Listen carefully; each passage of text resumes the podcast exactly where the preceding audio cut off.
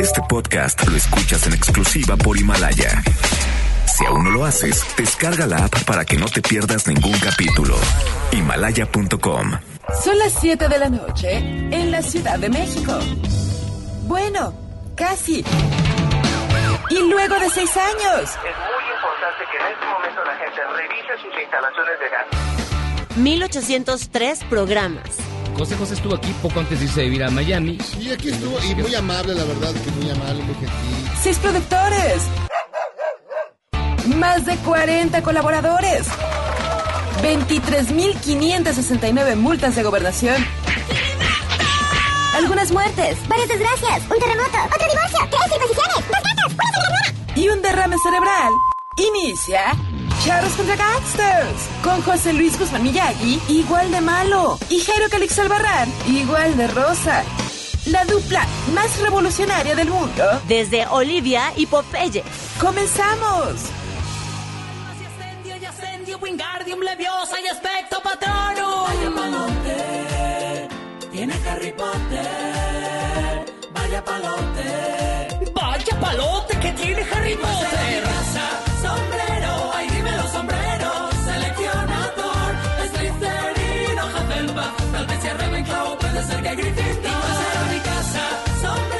¿Cómo le va? Muy buenas tardes, más bien buenas noches. Les saludo con muchísimo gusto cuando son exactamente las 7 de la noche con 5 minutos, casi 6.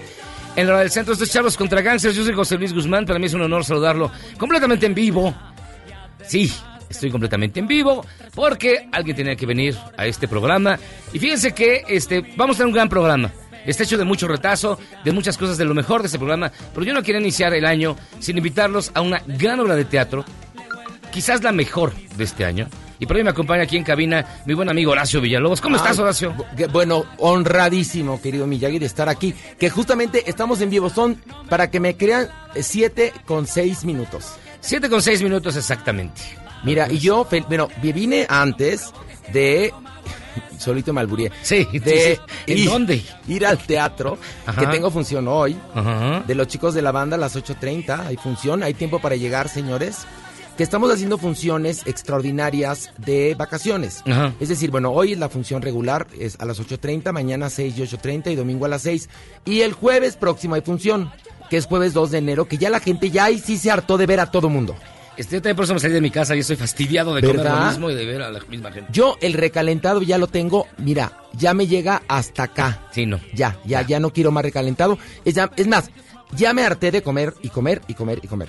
Entonces, este, lo bueno es que tengo teatro y el te- y la academia, que están en vivo. También estás en vivo ahí. Ah, mira qué bueno. La academia está en vivo, los académicos pasaron Navidad en, en la casa de la academia, sí, les tocó así, ni modo, así es la vida de los realities. ¿No? Ok.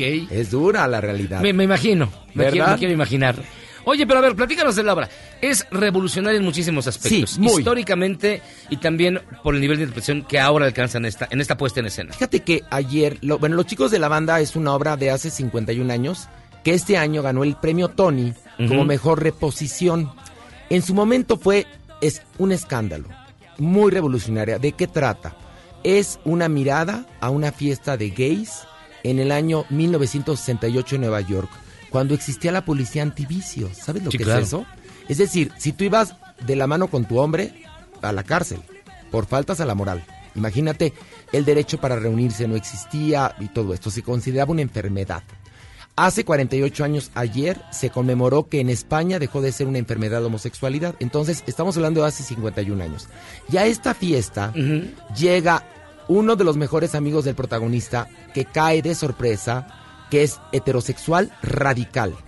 Y al entrar a esta fiesta, todo se descoloca y se convierte en un verdadero zafarrancho, el cual es el perfecto pretexto para reír, para bufar uno del otro, pero también para reflexionar acerca de temas que son importantes para cualquier persona, porque todos somos susceptibles a ser discriminados. Claro. Todos, o todos, hombres, mujeres, niños, ah, todos. Y entonces esta obra fue un hito en la historia del teatro y empujó para que ocurriera las revueltas de Stonewall, Ajá. que son las que dieron origen a las marchas del orgullo lésbico gay en todo el mundo. Es decir, esta obra es la pionera de los derechos de las minorías y de las mayorías también. Sí, porque mira, mucha gente podría pensar que hay, hay derechos ganados o derechos por los que se están luchando que llevan mucho tiempo, lo cual es falso. Es falso. O sea, nosotros, yo por ejemplo, nací en un, en un mundo que ya no existe.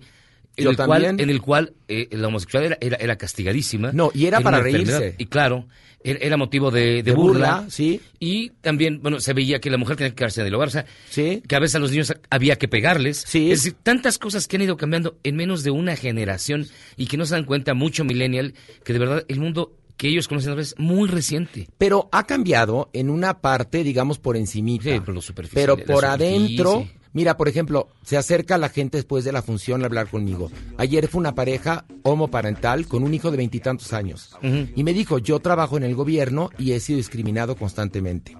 También ayer mismo se presentaron unas chicas gays y también me contó una de ellas que le habían despedido de una empresa por ser gay. Es decir, sigue siendo un problema para los padres eh, que Claro. son muy conservadores que un hijo de ellos eh, salga del closet.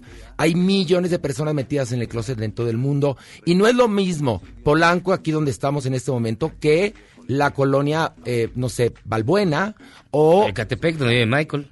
eh, bueno, ¿sabes que Catepec es la zona de donde hay supuestamente mayor infidelidad? No me cuesta mucho trabajo Y esto por una aplicación que Ah, claro. existe, que Sí. justamente es para engañar al cónyuge. Y entonces, Ecatepec del mundo, ¿eh? Y sí funciona y funciona muy bien, ¿eh? Bueno, en Ecatepec la gente lo que es el fucking les gusta. Bueno, le ponen durísimo. le ponen durísimo. Y entonces, y no es lo mismo Puebla que Mérida. No, claro. Y no es lo mismo Tijuana, que es una ciudad bastante liberal, que Celaya. Y hay mucha gente que ha venido ahora a estas funciones de la República Mexicana. Bueno, ayer nos cayó gente de Vancouver, Canadá. Un hombre de Austria, bailarín de Austria, mexicano, nos fue a ver ayer y me dijo, yo trabajé con William Peter Blatty. ¿Quién es William Peter Blatty? El, el director de la película. Y también dirigió El Exorcista. La Y es, el, es autor de, de- de- del Exorcista, de la novela. William Peter Blatty. Blatty. Bueno, él dirigió El Exorcista, la película, y dirigió Los Chicos de la Banda, que es de Mark Crowley. Y entonces me dijo, yo venía a destrozarlos. Y salí maravillado. Y me contó, me tuve que ir de México por ser homosexual y por ser bailarín, ya que las oportunidades para un bailarín, como no hay apoyos, me tuve que ir a vivir a Austria. Fíjate nada más, unos pequeños casos de la función de ayer jueves. Nada más un- una función. De, de la función de ayer que tuvimos teatro lleno, benditos a Dios. No, qué bueno. Hoy hay función 8.30 Teatro Chola. Mañana a 2, 6 y 8.30 y domingo a las 6. Y la semana próxima, la- el jueves, desde el jueves empezamos. Para que compren sus boletos con anticipación y vayan a reír, a gozar, a conmoverse con los chicos de la banda. ¿Tú por qué crees que es conveniente que, que lo vayan a ver? Porque yo conozco muchos casos, incluso de gente muy cercana a mí, de padres que cuando el hijo sale del closet lo rechazan abiertamente y que literalmente le dicen, para mí estás muerto. ¿Por qué crees que es conveniente ir cambiando esta mentalidad? Yo, yo invitaría a los chicos y chicas gays que vayan con los papás. Los padres van a entender mucho mejor después de eso. En mi caso, cuando salí del closet, se lo dije a mi mamá y me dijo, ay, te felicito, mijito, te quiero mucho y nunca más ha vuelto a tocar el tema. Como si no existiera, por supuesto. Este, que la gente que tiene un hermano, que tiene padres gays, porque existen, que vayan, que vaya todo mundo, porque aparte de que es muy divertida y fuerte, los va a sensibilizar y los va a dejar con el corazón lleno. Pues mi estimado Horacio, nada más repetimos. Teatro Shola. Teatro Xola, hoy, ahorita hay función 8.30, me voy de aquí, estoy en vivo, me voy de aquí en mi coche corriendo al Teatro Xola, hoy 8.30, mañana sábado 6 y 8.30, domingo a las 6, y la próxima semana, empezamos desde el jueves, jueves 2 de enero, 8.30, viernes igual, dos funciones, sábado y domingo. Y síganos en las redes sociales, Obra Los Chicos, ahí hasta hay promociones y todo. Horacio, como siempre, un placer gracias contigo. por recibirme y No, bueno, le mando un, le dejo un beso a Jairo. Sí. Un beso negro. ¿De cuáles otros? No hay de otros. Gracias. Muchísimas gracias, Horacio. Gracias. Horacio Villalobos, nos vamos a hacer una pausa y regresamos. Tenemos un gran programa. Este que es el mejor de la radio. Usted lo sabe, los ratings lo saben. Esto es Charlos contra Gangsters. Y va a escuchar usted una gran entrevista que le hicimos al maestro del teatro, Rafael Inclán. Pausa, vamos y venimos. Platito rico, con DJ Jerry, con Frank, los. Ya tú sabes que con nosotros la UA está apretada. ¿Quieres salvarte del reggaetón? ¿Y esos sonidos que solo te hacen pensar en Omar Chaparro como un buen actor? Charros contra Gangsters regresa después de un corte, solo con la mejor música para una debida sinapsis. Este podcast lo escuchas en exclusiva por Himalaya. Después del corte, somos más políticamente correctos. Todas y todos estamos de vuelta en Charros contra Gangsters.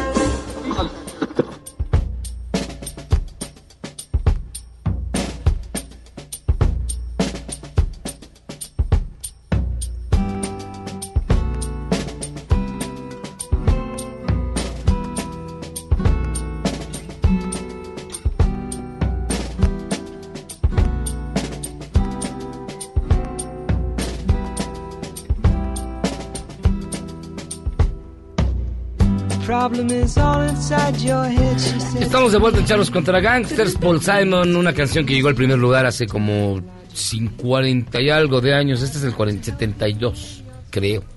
No, pues es una gran rola. y Además, que aun- aunque debe haber eh, otras maneras, este 50 Ways to Live eh, Your Lover. 50 maneras de perder a tu amante, a tu, a tu amor, a tu querida. Ha de haber más maneras, ¿no, Rafael? Claro, Tú a, conocer otras tantas. a mí ya se me olvida. O tú ya no las puedes ni contar, ¿verdad? ¿Qué pasó? Son ¿Qué más de pasó? 50. He cambiado mucho. Ajá. De, de mujeres. No, tengo mala suerte con las mujeres. Se Ajá. quedan, se quedan. Sí, tú. En vez de irse, se quedan. Pues es que debes de tener algo que uno no ve. Tuve. Pues fíjense que nos acompañan y de verdad es un placer que estén con nosotros porque no encontramos otros. Este, Rafael, no digo por ti, Lupita, ya ves cómo. No, ya, ya, no, no, no, ya para qué te echas para atrás. Lupita Sandoval, bienvenida. Hola. Y Rafael Inclán. Gracias, buenas noches. Oye, traen una obra, traen una obra, una pastorela. Una pastorela. Estoy aquí junto al diablo. Sí, yo soy el diablo. Todavía está tibio. Todavía, todavía vuelo a Bien, azufre. entonces, me tocó al lado del diablo. Lupita es el diablo. Sí, Satanás. Y este. Y... Tiene a sus dos diablos, Belcebú y Am- Amadeo. ¿Cómo se llama? No sé, Asmodeo. Asmodeo. Asmodeo. Sor Juanita y su abuelo. Sí. ¿Quién Eh, crees que es el abuelo? No sé, me pregunto, ¿quién será? Porque pensamos que tú eres Sor Juanita. Estábamos aquí platicando. También hace años que no. Es que como es comedia dijeron todo se vale. De veras. Oye, me, me están contando, ¿es cierto que tú vivías en el Hotel Montreal? Nada más tres años y medio. Que hasta el terremoto del 85. Después del terremoto del 85, que estaba yo en Tlatelolco, en un departamento que me alquilaba eh, mi compadre el caballo y Lucero, Ajá. eh, quedó tan destruido ese edificio y yo estaba trabajando en una película, entonces me, me quedé en el Montreal, que estaba en medio de los América y de los Churubusco. Y ahí me quedé tres años y medio.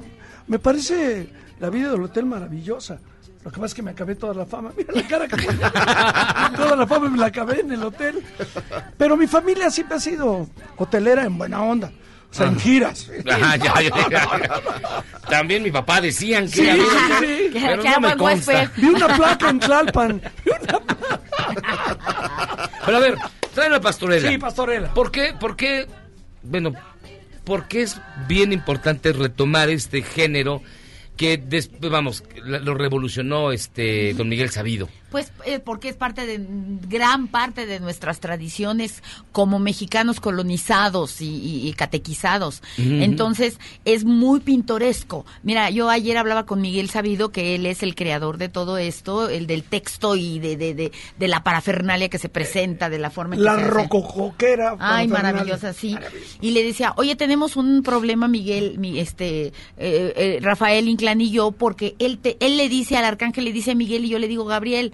Entonces yo creo que estamos aquí, ¿quién está mal? Ya explicando otras cosas, me dice, "Mm, así los para los inditos, eso era. No les importaba que... que O sea, nos que- dijo inditos. Sí, no, no, no, a lo, para, para los que había que cate- catequizar, o sea, este... Era triada. Era lo mismo cualquier arcángel, entonces por eso siempre se usaron o Miguel o Gabriel, ya no se sabía, O ellos no sabían. perdón, ¿eh? Sí, puedes, pero generalmente es Gabriel el que sale en las pastorelas, pero Miguel también, pero en ciertos, este, eh, en ciertas escenas es Miguel y en ciertas Sí. escenas es Gabriel, pero él ya me explicó eso, dice, porque así era, así, así los, Pero los, nunca los jesuitas así lo... lo Ahí el- sí. el Arcángel sí es. Sí, entonces por eso es bien bonito, porque sí es un gran sabio, Miguel, que nos ha enseñado, ¿verdad? Sí, claro. Varias cositas. Este, de, de- No de- saben todo lo que sé ahora. Ay, es preciosa la, no, no, no Rafael, la, este, la, la. Sí eres preciosa. Altanera preciosa y orgullosa. Eso, todo. No, pero Me la viquina. Cuéntales de los telones del beso. Ay, nos, nos presentaron al, al escenógrafo. Pero de pronto don Miguel nos suelta unas palabras que nos volteamos a ver Lupe y yo y todos los demás. Dijo, ¿qué nos han dado cuenta? Que esta pastorela es evanescente. Y le digo, es cuando Eva era decente. Ay, pero te Pero la aprendes, aprendes. No, es una maravilla porque es toda una enciclopedia el señor. O sea, Y ahí les va, es en verso total. sí, toda es en verso. Y comedia, farsa. No es farsa, más que nada. Pero, pero el verso sí, eh, con todo respeto de Memo Ríos, no, pero no, es un verso con una métrica. Claro. Exacta. Ni hablar, ni hablar. Exacta. En Porque si tú le metes. Una más, te dice, no, no, no, si vas a meter una morcilla, si no la sabes meter, por favor, no Cuéntale. O sea, tiene que tener el ritmo El octosílabo, sí. Claro, Wow. si no se descompone. Aprendérsela exacta. Y que no soy que no, más que aprendértela, No. saberla decir. Saberla decir. Claro. Que no se oiga monótono el verso. Sí, ¿no? porque si no es como recitación de primaria, pues no. Es una, es- pero él, él tiene esa facilidad de hacerlo y la licencia que platicaba, no sé si la dije, que se permite traer a Sor Juan Inés de la Cruz cuando tenía 10 años a, a- Belén. A la pastorela. Que la señora, digo, la, la, la musa nunca salió de Nepantla, ¿no? Sí, sí, sí, pero aquí es un personaje central, este, con su abuelito, don Pedro. Entonces están constantemente unidos. Hay momentitos en los que si la niña entra sola, eh, que, que los que los diablos la encuentran y la, la, la- la quieren molestar, pero siempre está de la mano del con abuelito. El abuelo, ¿no? Sí. Yo pero- le enseñé todo. Sí, Digo, todo, la forma de hablar, sí, porque tienes que tener mucho cuidado. Sí, por contigo sí. Ay, con él.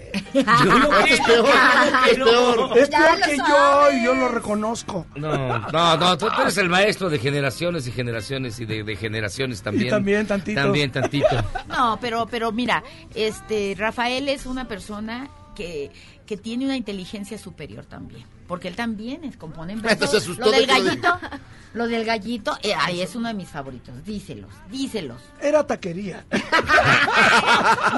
No, no, no, no, es que lo despierta un gallo, está ahí luego él un gallo, y eso no estaba, no viene en el libro, viene lo que sigue de los pastores. Entonces yo apunté mi cuartetita diciendo, ya, ya te escuché mi gallito, gracias por el despertar. Pero cantas más bajito o te mando a hacer caldito. Ay, lo veo, es tan y, y bonito. luego lo volteé a ver en la cara. Y buscaba en el libreto a ver dónde lo había escrito. buscaba, ¿Qué dijo este de cuál gallito? Pero es una mm, belleza, es de verdad, ¿verdad? un divertimento hermoso que yo quisiera que, que se dieran este, la oportunidad de verlo. Claro. Porque es una experiencia que yo creo que gentes de otros países tendrían que verlo, porque es como un documento Sí. vivo. Este, los vestuarios, los textos, este, la- la- los telones que son, Ahorita son que dijiste de vestuario, colección, todo el vestuario es pintado a mano. más los telones también. Eso lo hace sabido siempre. Ah, sí. Los telones son pintados a mano. Sí. Y yo traigo un, yo traigo un, un tipo capote, ¿no? De, Sí. de pueblo, de rancho, pero aulado. Entonces sudo. No, sí, pero. Pero lo ves y dices qué hermosura porque además están El vestuario. dibujados. dibujados. Sí, no, no, Sí, el vestuario. sí, ahí. sí. Está dibujados este de, de una de, de forma barroca, vaya al estilo barroco y me estaba diciendo que todo está inspirado en la iglesia de Tonancintla, que cuando lo crearon hace No, muchos es- años se fueron a ver la iglesia de Tonancintla, él y el, el- el- el escenógrafo, que perdón que no me acuerde el nombre, pero sí está ahí, mañana lo van a ver. Ahí está, ahí está mañana. Romualdo, digámosle Romualdo. Romualdo, sí. Es muy buen ese, ¿no? sí, gran No, Mi Romo. Entonces, tú ves y es el cuentote, ¿verdad? Sí, es rico. es- Lo ves nada más de abrir. a- Ayer hicimos este una función con público y abre telón y aplauso. Sí, porque el, el todo, el, to- casi el atrio, digámosle así, es, es maravilloso, ¿no? De- es más, los actores tenemos que estar muy bien, si no nos come la Sí, escenografía. claro, ¿eh? claro, de lo Nada, maravillosa que es. o sea, la gente se mabe, se, Sí, mejor se sí, pone sí. a ver la- ¿En qué el trabajo No, y los acompaña el Ballet Folclórico Nacional de México de Silvia Lozano. Sí, también. Son 14, 16 compañeros que componen los pastores. Entonces, hacen los bailables y aparte también trabajan como pastores. Se incorporan como actores. Sí, porque Irma Infante. Y tenemos un arca, Irma Infante, hija de... De no, De Pedro. A ver, otra vez, ¿de quién? hija de... Amorcito corazón. Le dije, cántate esa para que vean de quién es hija. Como si no tuviera vida Pero propia. cántale el cuarteto. Oye, sí. Oye, tenemos un, un guapo que es el arcángel, Lizardo. Ah, Lizardo, que es español. Este, que Tiene años aquí, ¿eh? Ya Lizardo. tiene bastantes años aquí, y- y- se- pero se ha dedicado a la comedia musical Pero y a las telenovelas. Él no se sea como muchos que tienen No, 80 no, años no, aquí. Si no, no haría Y telenovelas. haz de cuenta que acaban de bajar del Sinaya. Sí, sí. sí. No, ahí ya está hermoso. No, ya alburea y todo. Sí, ya. No, ya, ya. No, ya vas- sabes, ya tiene aquí su, su hijita y su... Ya, él ya, ya, ya tiene raíces aquí en México, pero es muy guapo. Pero él llegó de musical, de- de- Él su familia sí. también era Sí, musical llegó, él en llegó a hacer España. aquí. Él, él se estrenó aquí haciendo Los, Los Miserables. Miserables, ¿no? Ajá, lo, lo trajeron y ahí se quedó. Y, y la gente, la gente, eh, digo, se, todavía le, le gusta, le interesa este tipo de, Pues es lo de que se trata, ¿no? porque, digamos, ya con tanto Netflix, está un con poco tanto- perdida la tradición, además, sí, ¿no? Estas tradiciones. Yo creo que sería un poco preocupante que, que el- nosotros, los que componemos esta, esta ciudad por lo pronto, nos interesamos tantito por este tipo de costumbres, ¿no? Porque de veras está muy bien documentado, eh, no hay falsedad en los hechos, es las netas de nuestras esencias. Valdría la pena ver, y sobre todo para toda la familia, ¿no? Sí, no, además sab- sabido es, es reconocido que es eh, gran, gran, gran Sí, investigador. No, sí, Todo qué lo que él hace No, es, no, no de verdad tiene una gran, una profunda base histórica que vamos, no se presta a... No, da hasta miedo preguntarle algo porque te avientan unos No, choros. no, no, sí, toda la clase. Si, si- dónde nomás estaba el baño. Nada más. Buenas tardes, señor. Pero sí es importante que nos escuchen los chavos. Que los chavos vayan, porque si estamos hablando de Miguel Sabido, seguramente no saben quién es Miguel Sabido. Sí, no, no. Porque los ya los sesentones, eh, yo soy de la generación de, ay, Miguel Sabido lo máximo en México, co- como, co- cultura, y como un gran creativo este mexicano, verdaderamente, que, que, que, que, que sus obras son trascendentales, no se van a quedar así nada más, van a, a trascender en No, la historia. Y parte maneja a Molière. Él ha sido Sí. las adaptaciones Sí. de Molière. Yo hice el Avaro El, con él. el avaro. me El Avaro. Sí. Sí. Y, me- y de, de pronto llegó Jaime Garza a ver una función del Avaro. Y dijo, eres el Avaro de Moflier. Porque yo era el Moflier. El El Mofles. Pero fíjate nada más. Yo me acuerdo esa puesta en donde- escena del Teatro Tepeyac. Tepeyac empezamos, Sí, sí, sí, luego vi Reforma, que estaba un teatrito muy chiquito ahí. Y, y luego en el Hidalgo también lo hicimos. Y el Tepeyac fue la base realmente. Sí, sí, yo, yo fui a lo que me quedaba ¿Cuánto tiempo van a que durar? Del día 6 de mañana, mañana, Mañana estrenan. Mañana estrenamos, Mañana el día 6 de diciembre, terminamos el día 5 de enero. ¿Y en dónde? En el Teatro San Rafael. Vamos a hacer funciones a las siete y media de la noche. Inclusive hay una semana completa en diciembre para que vayan todos aprovechando vacaciones y todo eso, ¿no? Sí, por ejemplo, ahorita vamos viernes, sábado y domingo. Descansamos los días este que, que regresamos a viernes, sábado, domingo y nos continuamos lunes, martes, miércoles, Sí. jueves. O sea, aprovechen porque va a ser inolvidable la experiencia. Y hay que decirlo. vayan con la familia. Lupe, hay que decirlos. Están poniendo precios muy accesibles. Porque, bueno, el teatro ahorita es caro, ¿no? Están poniendo accesible para que pues, alguien va con sus dos hijos, tres hijos. Claro. Hasta la ex la puedes la llevar. ¿no? Pero en el mismo lugar le dan luneta. El- pues depende de lo que usted compre. Es enorme ese teatro, Sí, vaya Ay, tan hermoso Teatro San Rafael, de verdad, de verdad que, que vale la pena por todos lados, ¿eh? porque yo tuve la suerte de trabajar antes en el Teatro San Rafael cuando llenábamos de jueves a domingo, de, de martes y miércoles siempre era como que más o menos, pero de jueves a domingo eran Sí, no. Pero bueno, eh, nosotros estamos haciendo este trabajo que es de primera calidad, de verdad, de verdad, pero divertido 100%. Ah, qué- Vaya, no vayan a decir ahí, no, qué flojera, ya que voy a estar viendo ahí. No, pues Este, la verdad, no, irlo no, saber no. a ustedes ya este, es, es garantía. No, bueno, pero... Pues no es por nada, pero sí. Van a digas en ese tono. No supiste ni qué decir. Es que ustedes, ¿qué les digo? Para que se vayan contentos, son garantía. Sí, hombre, Muy porque bien. van a oír hasta, hasta, mira, velados albures. O sea, va- de los que entiendan, porque ya sabes que estamos... Pero yo en- no los digo. No, él no los dice, él Lo los recibe. eh, Satanás. Sí, claro, no, no, no. Ah. Por ejemplo, cuando le digo, aquí trae, aquí les tengo unos chorizos gorditos y relucientes, agarren Más que salsa de tardes, más que te chile y sus tortillas calientes. Y por el estilo, pero, Pero, me mira- aguanto. ¿Verdad que no contesto nada? No, está muy profesional. Hago tantita carita. Apenas, apenas digo, ay, mamá.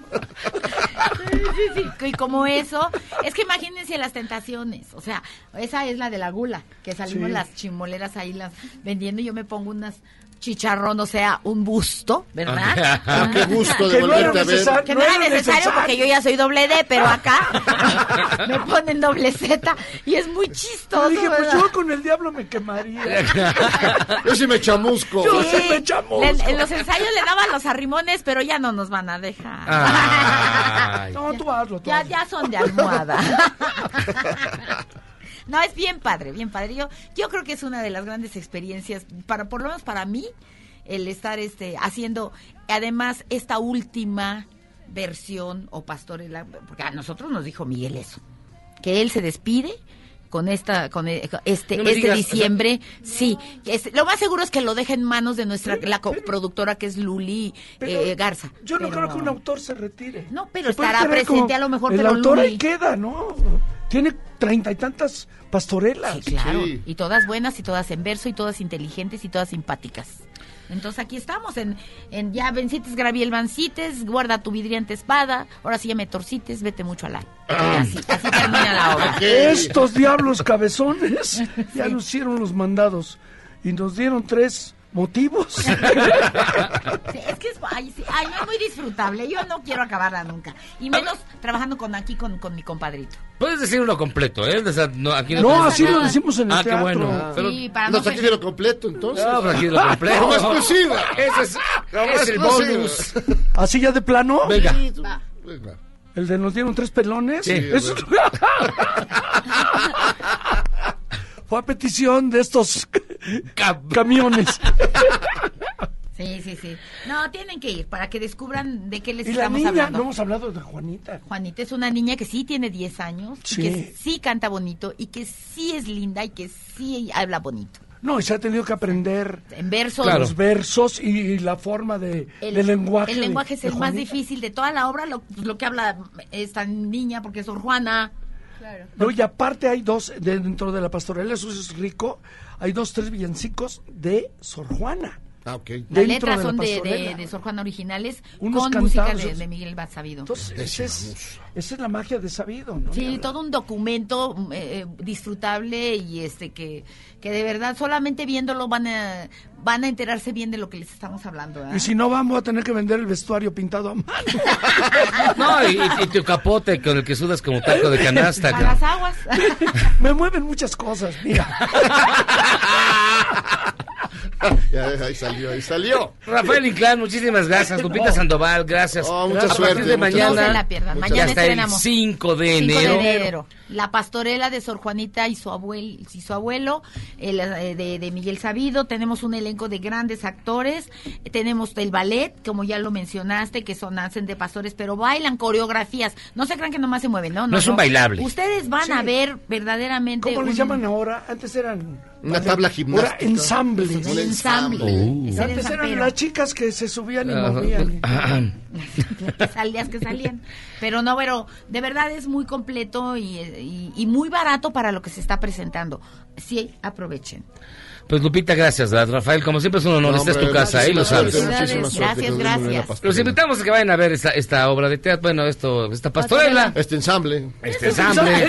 Es un gran musical, ¿eh? Mexicano. Además. Un gran musical mexicano porque tiene las canciones con Irma Infante, los bailes con, con, con el ballet. Ah, eh, eh, Lizardo canta también. Nada más falta papacito piernas largas y ya. Nada más. Entonces, este, vayan porque sí van a ver lo que es un espectáculo netamente mexicano, pero lo que los que digan que no existe el musical mexicano, ahí está la prueba. Lupita, gracias. Rafael. Gracias a ustedes, gracias. Nosotros vamos a hacer una pausa y vamos a regresar. Ahorita tenemos más, mucho más aquí. En Charlos contra Gangsters. Este veo, ya. Vamos, vámonos.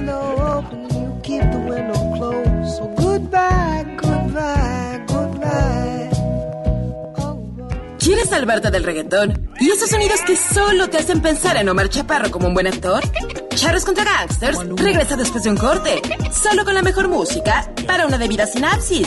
Este podcast lo escuchas en exclusiva por Himalaya. Lo único mejor que un día sin embotellamientos es poder escuchar Charros contra Gangsters en el periférico. A hacer lo mismo que ese López Portillo y no pago para que me peguen. Continuamos. Me dijiste, me debes algo. Te respondí, creo, no deberte nada. Hicimos lo que quisimos, de amaneceres a madrugadas y siempre apostamos a mantener las cuentas claras. Estamos de vuelta en Charlos contra Gangsters, escuchando... ¿Qué estamos escuchando? Pues alguien que nos demuestra que la cosecha de 1964 fue la mejor del último siglo. Porque todos somos de ese año, bueno, excepto el doctor Zagal, que es como de 64, pero antes de Cristo. Muy buena cosecha. ¿Y tú que eres de cuándo? 71. Confesión. Escamolado, ¿ves? ¿Te verás? Ajá. Te, te, te ves muy bien, ¿eh? Te ves muy bien.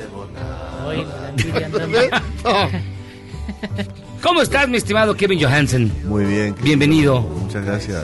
Tú naciste el 21 de junio, si no me equivoco, del 64. Bueno. Pues, se delata la edad de una dama, así, no- así como... Así nada más, porque sí.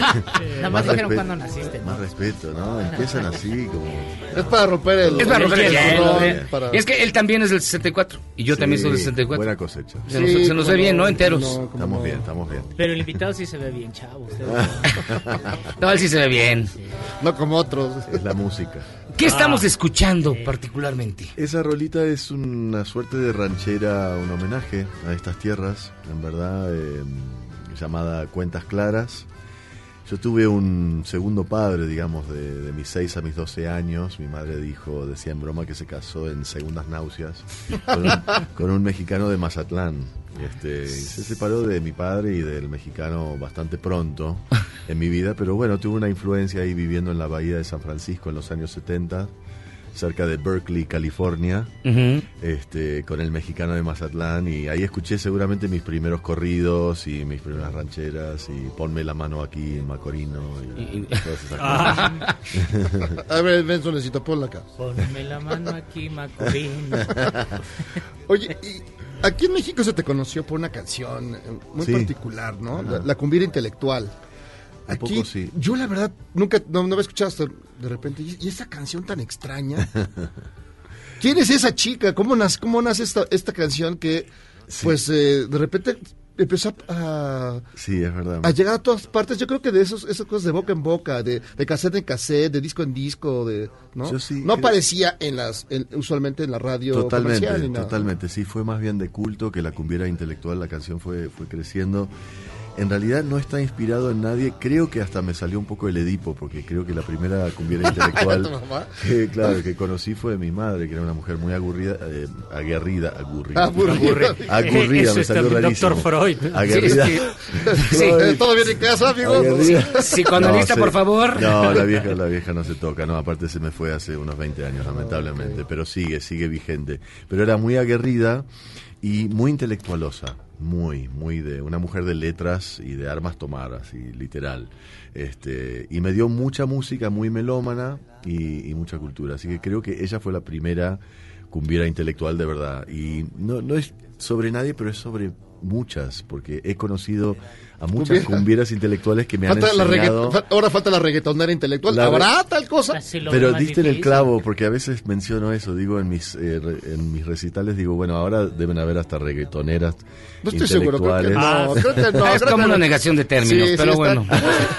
Sí, yo creo que sí. Alguna Coincido habrá. con. Sí, está Pero igual son Sin nuestros ofender a nadie, claro. Igual Sí. son nuestros prejuicios. Pero bueno, fue sí un tema que tocó un nervio ahí de, de mucha gente, porque también, claro, hay muchos cumbieros intelectuales con, con novias cumbieras intelectuales, ¿no? Es que yo me acuerdo de las fiestas de eh, con las compañeras de sociología. Exacto.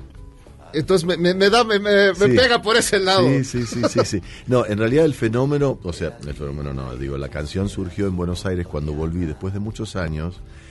Fui a una bailanta, como se dice, y, noté que en Buenos Aires puntualmente la cumbia había sido asimilada por la clase media de un modo diferente que 10 años antes, ¿no? Que en Buenos Aires estaba como un poquito, ¿no? Como era un poquito catchy, así como tomado como la, la- la cumbia, la bailanta y todo eso. Y fui de curioso a una bailanta que se llamaba, no existe más, que se llamaba, eh, sí, Cosmópolis o Metrópolis. Y ahí noté que habían muchachas de sociología bailando con muchachos así más humildes o viceversa, o, o un muchacho de sociología bailando con una muchacha más ahí de los barrios. El intercambio cultural. De los bajos fondos. Tú eres el muchacho humilde. Yo soy el muchacho humilde de, de comunicación que iba a las fiestas de sociología. Y yo he pasado muchas cosas. Oye, Kevin, eh, dices tu mamá era, era muy aguerrida y muy intelectual. ¿De ella le daste la pasión por las letras? Seguramente, sí, sí, porque estaba muy presente la lectura, los discos, el, el juego, el hacer un juego de palabras con para hacerla reír a, mamá era como sí, era el desafío. Me gustaba mucho sorprenderla con una idea brillante, ¿no? Algo así, me, gustaba. Y bueno, y hacer una canción es conjugar sonoridad con sentido, ¿no? De la palabra. Es ese equilibrio siempre intentando, ¿no? Encontrarlo. A veces uno logra el sentido y no la sonoridad, a veces viceversa. Así que sí, ahí empezó el juego a los 12, 13, 14 años para hacerla reír un poco a mamá o sorprenderla con una idea original. ¿Y la música? Aparte del padre Mazatreco, de, de- de- de donde más Sí, vino. Bueno, de- se podría decir desde la cuna porque ambos padres eran muy musicales. Ella cantaba un poco a la John Baez, tenía una voz muy aguda, muy linda. Un poco quería ser, yo creo, una cruza entre John Baez y, y Violeta Parra. y, y sin embargo, rasgueaba más o menos mal la guitarra. Y cuando termina todo mal con el, el segundo padre de Mazatlán y ella decide volver a la casita de los viejos como el tango y volvemos Ujú. a Buenos Aires con mi hermana menor Karina, eh, ahí mi tío, un hermano de mi madre, me regala mi primera guitarra española y, y ella tuvo el buen tino de mandarme a estudiar guitarra clásica un par de años y ahí sí ya me aboqué a la canción en la adolescencia, digamos. Me, me gustaría que le contaras a la gente que nos está escuchando este, e- este, mon- este montaje, esta relación que has tenido con uh, un personaje que parece que es muy como tú, pero en el dibujo, que es Liniers. ¿Cómo es esa relación? ¿Cómo hacen este, eh, eh, Es pues, este, este ensamble? Este ensamble con el amigo Liniers, bueno, eh, hace rato que no lo hacemos porque él está viviendo en Vermont, Sí, hace como tres fue. años. Es muy Y gracioso. dio una explicación muy rara Él de- que es el, el- el del sur, se fue a Gringolandia y yo que soy medio gringo, me, me fui al sur y vivo en Buenos Aires. Pero este, no, es un hermano, un gran amigo y hacemos un, un show donde él dibuja al lado mío, en su escritorio de dibujante con una cámara cenital que es proyectado el dibujo por canción, ¿no? Que va, que va haciendo y, y fuimos fijando ideas, ¿no? Sí. Pero siempre decimos que, bueno, él hace algo que no se escucha y uno hace la música que es algo que no se ve. O sea que es absolutamente complementario, ¿no? Es audiovisual por excelencia.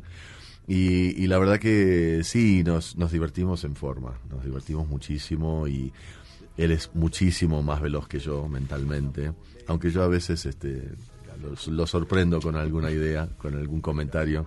Este, porque él tiene, aparte, él no es un, un tipo de, de hacer chistes, es un poeta, Sí, no, no, es, sí, es no. más bien como, este, tiene una mirada humorística, pero y a veces desde cierta ironía, pero es súper profundo siempre, ¿no? Nada más tiene un humor muy agudo, aquí ha estado con Ah, nosotros. estuvo con nosotros y no me parece. ¿eh? No. Era un tipo aburrido, Era un sin tipo gracia. aburrido, lento, Sin sin gracia, dibuja monos. Entonces, la verdad, como que no, prefiero, preferimos a los músicos. No, Yo gran también, tipo, gran gracias. tipo. Oye, vamos a tener que hacer una pausa y vamos a regresar para platicar contigo, para hablar de lo que traes bajo el brazo. Traes un disco nuevo bajo el brazo, ¿no? Así es, así es. sí, sí. Entonces vamos a hacer una pausa y vamos a regresar para seguir platicando con Kevin Johansen, Qué bien lo que naciste en, en el Canadá. En Alaska. En Al- hasta No manches, a ver otra vez. Alaska. En Alaska. Alaska. San En un- Francisco. sí, en Fairbanks, Alaska, porque mi madre, como recibió una beca para estudiar cerca de Denver, Colorado, y mi viejo, el Johansen, era oriundo de ahí, eh, estudiaba psicología y ella filosofía y letras y él no quiso ir a Vietnam y ahí tuvo que irse a Alaska a hacer Ah. papeles para el gobierno. Ok, ok. Tres años. Una historia de película. Hacemos una pausa y regresamos. Un gran invitado, no se lo puede perder. Después de la pausa seguimos platicando con Kevin Johansen aquí en Charros contra Gangsters, el mejor programa de la radio. Y no tiene que irse a Alaska para escucharlo. Vamos y venimos. Pero llega ya la señal. Papi, no sé, pero voy para allá. Even when the Pope I'm taking a cabeza. Errar es humano y perdonar divino. ¿A poco no se siente chido negar que fuiste uno de los 30 millones? Si aguantas este corte largo pero ancho, descubrirás por qué es tan chido. Este podcast lo escuchas en exclusiva por Himalaya. Si Javier Lozano regresó al PRI, Es volver al pasado y para muestra un botón. ¿qué les hizo pensar que nosotros no volveríamos al corte? Más linda, la que no sabe lo linda que sé si lo ven, pero la gente más linda. Estamos de regreso aquí, Charles contra Gas, escuchando a Kevin Johansen, directamente desde Alaska, y San Francisco, y Buenos Aires. No sé cuántos lugares más. Montevideo, Nueva. York. Gracias, gracias. Sí, no, pa- parece como si a veces me, me dicen el trotamundos y digo, no, no, para, no es para tanto. O sea, hasta mis 12 es verdad que se suele mudar bastante por trabajo, en cuestiones de trabajo en Estados Unidos, ¿no? De un estado a otro. O sea que, claro, cuando terminó lo de mi padre en Alaska, volvimos a su Denver natal brevemente. Ahí ya medio se estaban separando mis padres y mi hermana nació en Tempe, Arizona, ¿no? O sea, lo contrario de Alaska, donde puedes hacer un huevo frito en Sí, la sí, acera. sí, sí. Este, y luego ahí sí la, la bahía de San Francisco de mis 6 a mis 12 años y Buenos Aires. Pero mm, Montevideo fue brevemente porque como mi madre era docente, conseguía un trabajo enseñando y a los dos años siempre la echaban porque les daba libros de George Orwell o algo que supuestamente en épocas de dictadura en el sur en ese no, momento, claro, porque estamos hablando de fines de los 70 este, no aprobaban este, el material de lectura que le daba a sus alumnos, así que siempre se metían líos.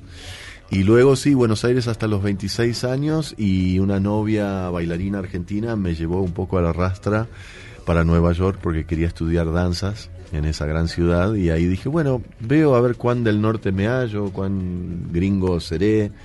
Este, y por supuesto que Nueva York no es Estados Unidos, No, sí. porque es otra cosa. Es, es una ciudad que tiene mucho en común con Buenos Aires, porque son dos ciudades que tienen adoquines que se caminan, mucho italiano, mucho judío, mucho europeo. Obviamente en Buenos Aires más europeo del sur, más español, italiano. En Estados Unidos, en Nueva York, más italiano, alemán, sueco, inglés.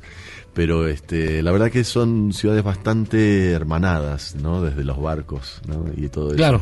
Así que, pero bueno, después la verdad es que tengo una hija que nació, mi hija mayor Miranda nació en el 97 en, en Nueva York y ya la madre quería quería volver a Buenos Aires con los abuelos y todo eso y nos tiró un poco y, y bueno, el resto es historia. Fue el sur. Fue la respuesta, sur. La respuesta fue sur. Oye, y, y ahora que estás, que estás en la Argentina, ¿cómo ves el- el- lo que han llamado el regreso del peronismo? Si podemos hablar tantito de política. Sí, es, es un regreso eh, extraño y, y me parece que positivo porque es un, un regreso como, por lo menos le están queriendo como dar una cara en Alberto Fernández de un tipo que sabe hablar, que sabe pensar, que es muy lúcido. Eh, yo soy bastante fan de su forma, ¿no? de su modo. Un- una de las críticas que yo tenía por ahí con el, con el anterior kirchnerismo era que iban un poco demasiado con los tapones de punta a veces, ¿no? Y que la política no es ir todo el tiempo con los tapones de punta. A veces es necesario, es una opinión personal, por supuesto, ¿no? Respecto a una forma de hacer política. Y, y creo que él viene a traer un poquito más de, bueno, habla con Macri, ¿no? Se juntó en una misa el domingo, o sea, se vieron, se dieron la mano. Y me parece que es. Un político tiene que ser eso, político, y dar el ejemplo también un poco. Así que estoy un poco esperanzado respecto a esta nueva movida. Esperemos que resulte para bien.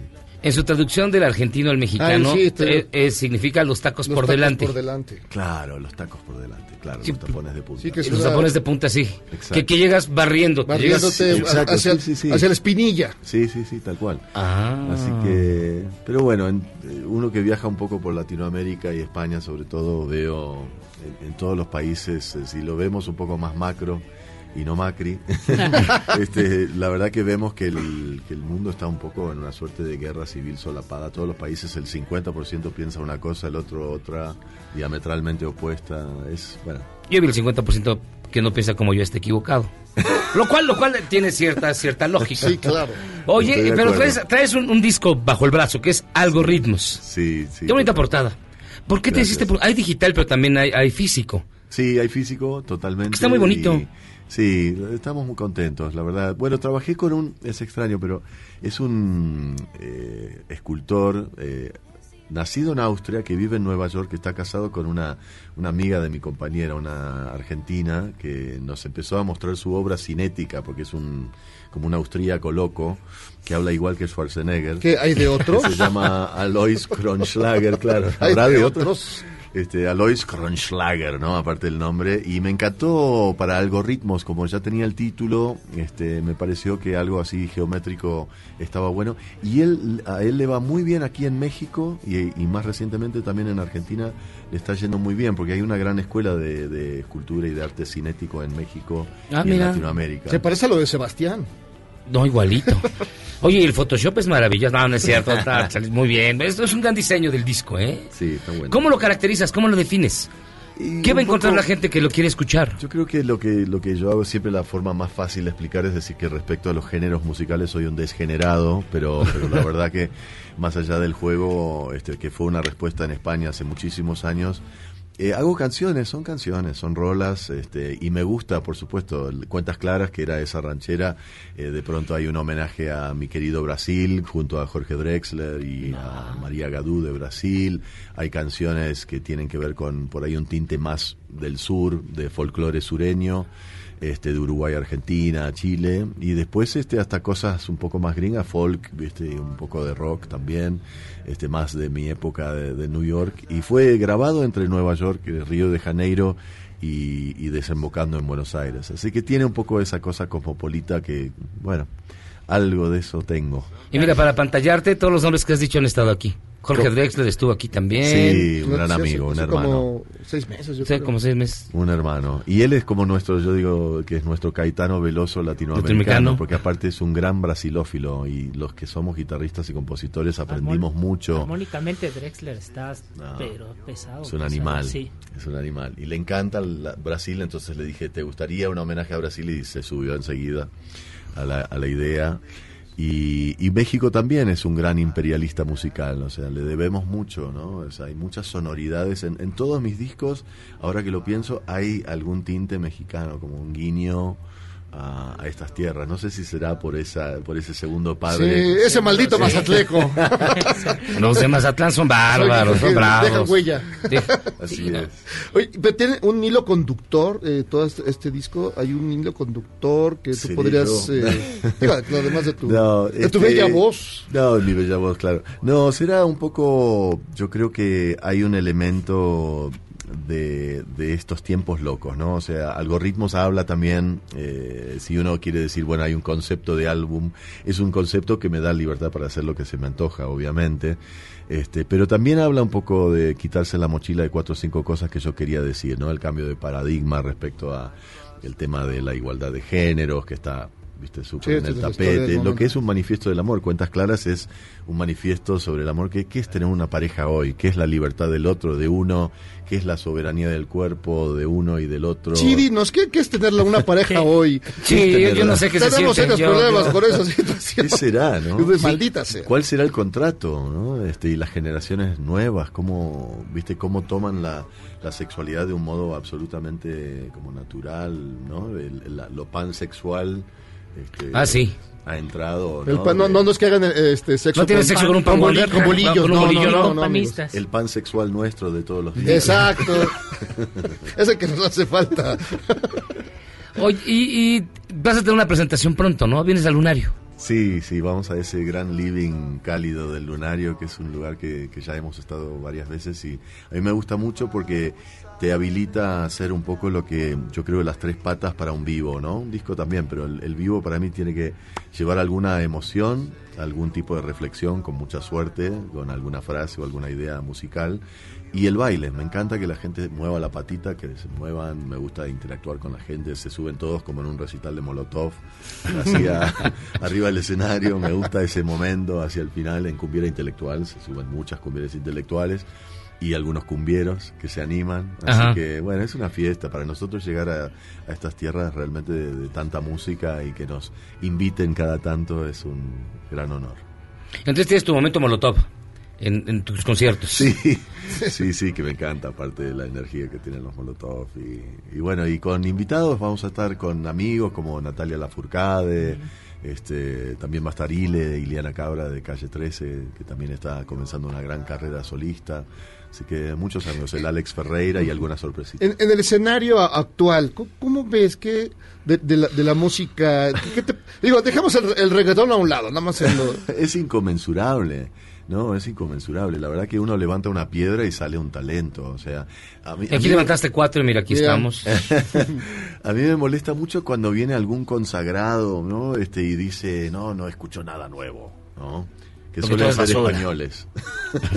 y viene uno y dice, no escucho nada nuevo. ¿Y ¿Cómo no escuchas nada? Entonces no estás escuchando nada. Lo hablamos a veces con el amigo Drexler, ¿no? Hay de todo, hay de todo. Y el desafío, obviamente, bueno, yo tengo hijos desde 4 a 12, 15 y 22, así que tengo cuatro. A ver, otra vez, ¿cuántos? ¿Tienes cuatro hijos? Tengo, sí, dos de primera ¿No tenías televisión? Tengo dos niñas de primera administración. Ah, ok. De 22 y 15 y dos varones después de 12 y 4. Y la verdad es que me, me muestran música del trap y el reggaetón y todo, y, y obviamente el, el pop universal. Y como músico a mí me gusta escuchar cómo está producido, si está producido con musicalidad y con una idea atrevida, me gusta. No es algo, obviamente en casa escucho los Beatles o Caetano Veloso, pero... Pero, Pero no, escondidas para que no te critiquen tus hijos. o un tango, no, pero este, pero me, me gusta la, me gusta todo, la verdad. Mm, nada que nada, nada, nada que te disguste. Me gusta hasta lo que no me gusta. Hasta el Ese reggaetón. es mi problema. No, algo que digas, no, maldita Algo así que sea. digas, no, no lo escucho ni aunque Esto me sí me el hígado. Te digo la verdad, el otro día fui a un, reci- a un recital de trap, de un festival de trap con mi hijo de 12 años que estaba fascinado porque el novio de mi hija mayor, la de 22, nos habilitaron entradas para este festival y era un sublow que yo dije, estoy grandecito ya para estos trotes. ¿Pero cuál fue el de mestizo El- hace poquito? no, no, no, fue No, no. otro hace como dos semanas. No, un festival de trap en Buenos Aires. Ah, ya, no, es que aquí, aquí hubo... Aquí hubo uno igual, el fin de semana. gigantesco. Y Sí. hay cosas que están buenas, ¿no? Hay como cosas con musicalidad y después hay como mucha cosa que no, no me llega a mí, bueno, por una cuestión este, eta- etaria, supongo. Este, pero sí, no, no, no, la, no la entiendo. No. Me gusta escuchar las letras y no entendía de qué hablaban. Hablaban en un idioma que no, que no conozco. No, Kevin se llama edad. o decía- Debo decírtelo. Será. Dámelo, nena, dámelo. No, porque nos pasa lo mismo. También tuvimos a los de este festival de trap y de dub. Que nos explicaron qué es el trap y el dub y yo se me olvidaron los 10 minutos. Entonces dije, este, total, ya, ya qué hago. Ese Ya es falta el, poco. el famoso Alzheimer juvenil. Así Sí, es. exacto. Pues Kevin, de verdad, muchísimas gracias por estar con nosotros. Un placer. Muchas Nos gracias. habían hablado muy mal de ti, pero creo que eres muy buena persona. Bueno, se agradece. No, no es cierto. No quería yo. No quería yo decirlo. Kevin Johansen, ¿cuándo te presentas en el lunario? Este miércoles 11. Ah, ya, que pasado mañana. estamos, pasado mañana. Ah, súper bien. Por ¿A eso, qué hora? Ahí estamos haciendo el, el trabajito. Y a las 9, supongo que 9 de la noche. Sí, a las nueve sí, empieza. Así que ahí estaremos con amigos. Se puede echar trago y todo, ¿no? Se, si no Obviamente la el- gente puede, puede beber. Yo antes nada, después todo. Perfecto. Ah, eres, muy eres, bien, eres tan bien. 64 en ese aspecto. Si no, no llego. Sí, no, no, claro, se nos, a mí se me olvida. Termino regalando la letra, ¿no? Tal cual. Ah, Kevin Johansen, muchísimas gracias por estar con nosotros. Ustedes, Un verdadero honor, en serio, ¿eh? Gracias. Nosotros vamos a hacer una pausa. Les recordamos que Kevin Johansen se presenta el próximo miércoles en el Lunario con su nuevo disco Algo Ritmos, que está bien bonito. Aquí lo tenemos. Está bien chulo. La verdad, cómprenlo. Pausa. Esto es Charlos contra Gangsters.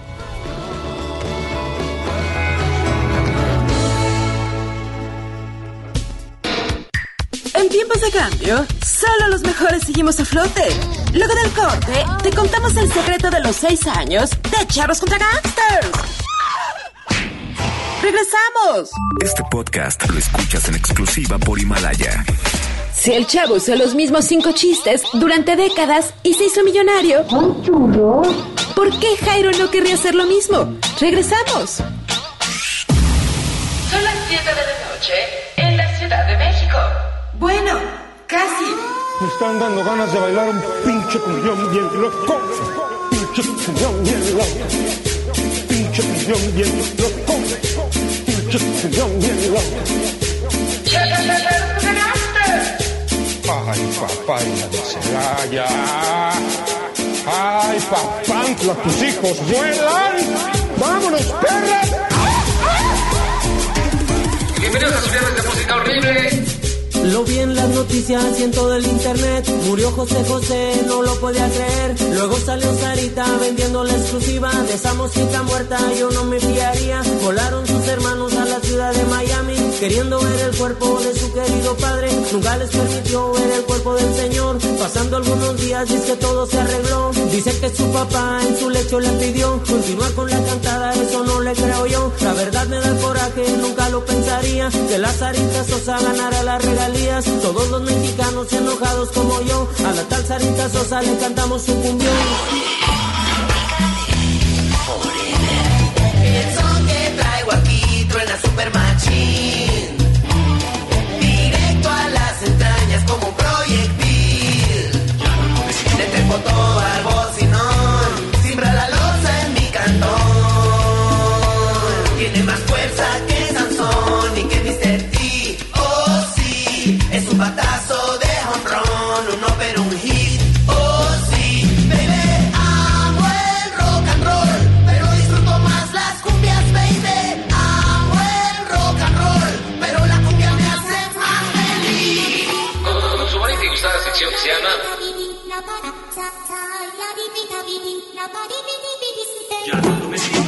Mi flow se le mete a las nenas, como en la playa cuando se te mete entre las nalgas arena. Un baile con cosas obscenas que cuando nos mire la gente les dé vergüenza ajena.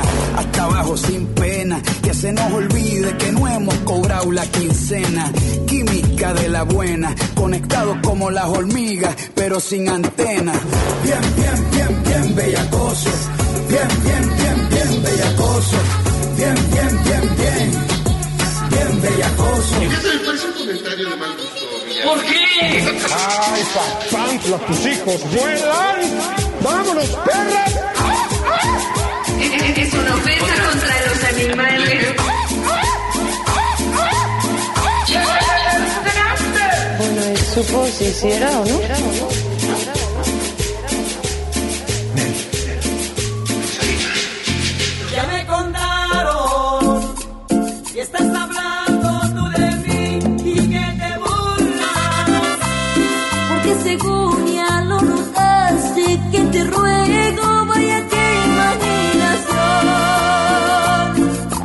Resulta, no te crees tan importante, ya no te pienso todo el día. Como antes, se me cerraron las heridas con alcohol. Y mi borracha volvería a buscarte porque ya no siento amor. Ay, doctor, me siento un poco mal. Duele todo el cuerpo. Siento como que algo extraño aquí abajo. Mm, estoy enferma. Mm, mm, estoy enferma. Doctor. Mm, mm, ¿Quieres ver?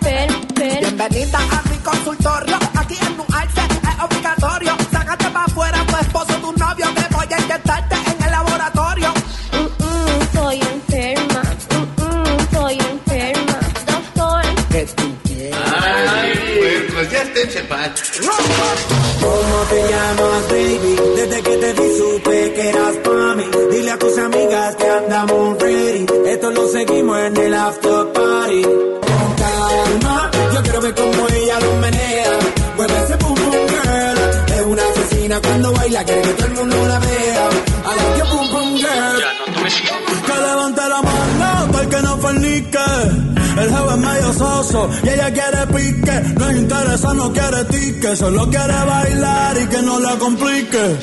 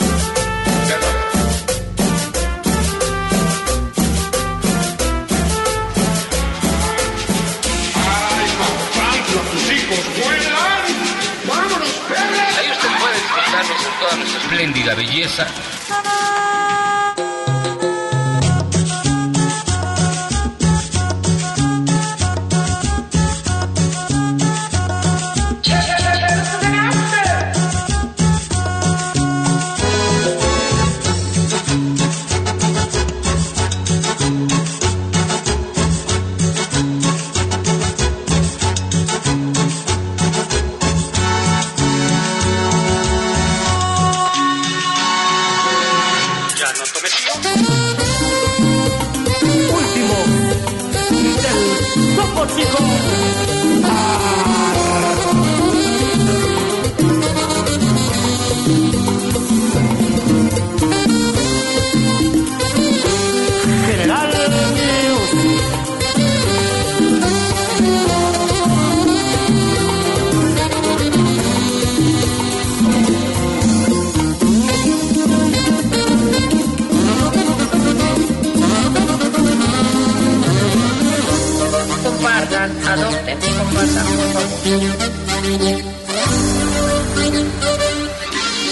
Tengo sed, para ti hay Time. Más caribes, más cervezas pa' pistear.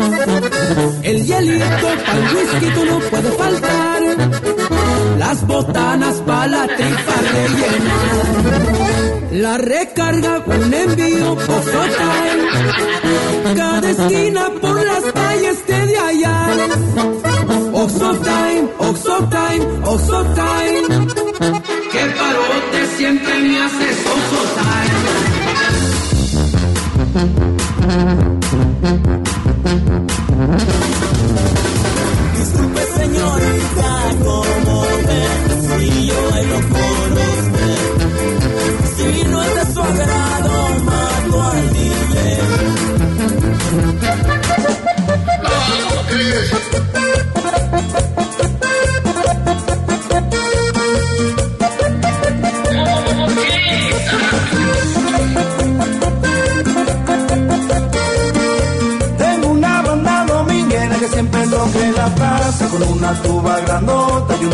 de.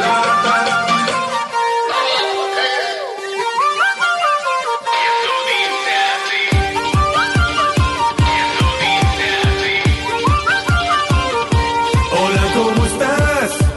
Muñeca, no te hagas del rogar. Princesa, no soy ningún güey. Yo seré tu rey. Mira, estoy mamey. Y soy cachondón. Pero yo no soy. No me tientes si quieres saber. Tu amigo seré. Se va a poner bien. Y esto dice así. Si quieres llevarme a pasear tú, llévame al zoológico. A mí me gusta el chango, a mí me gusta el chango, a mí me gusta el chango. Pongo rosas sobre el Panamera, Camarón en la guantera. Pa' mi gente lo hago a mi manera. Flores azules y quilates. Y si mentiras que me matan. Flores azules y quilates. Y si mentiras que me maten. Esto pa' que quede lo que yo hago dura. Demasiadas noches de travesura. Pa' que quede lo que yo hago dura. Demasiada noche de travesura. Vivo rápido y no tengo cura. Iré joven para la sepultura. Que en la altura está fuerte los vientos.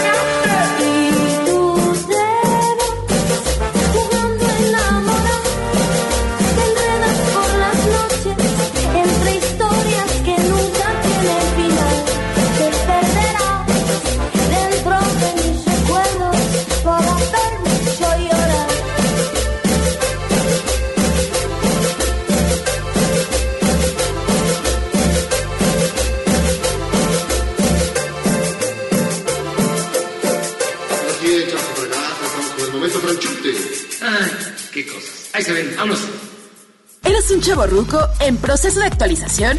Charros contra Gangsters te trae la mejor música luego del corte para que apantalles a rucos menos informados. Este podcast lo escuchas en exclusiva por Himalaya. Después del corte, somos más políticamente correctos. Todos y todos estamos de vuelta en Charros contra Gangsters.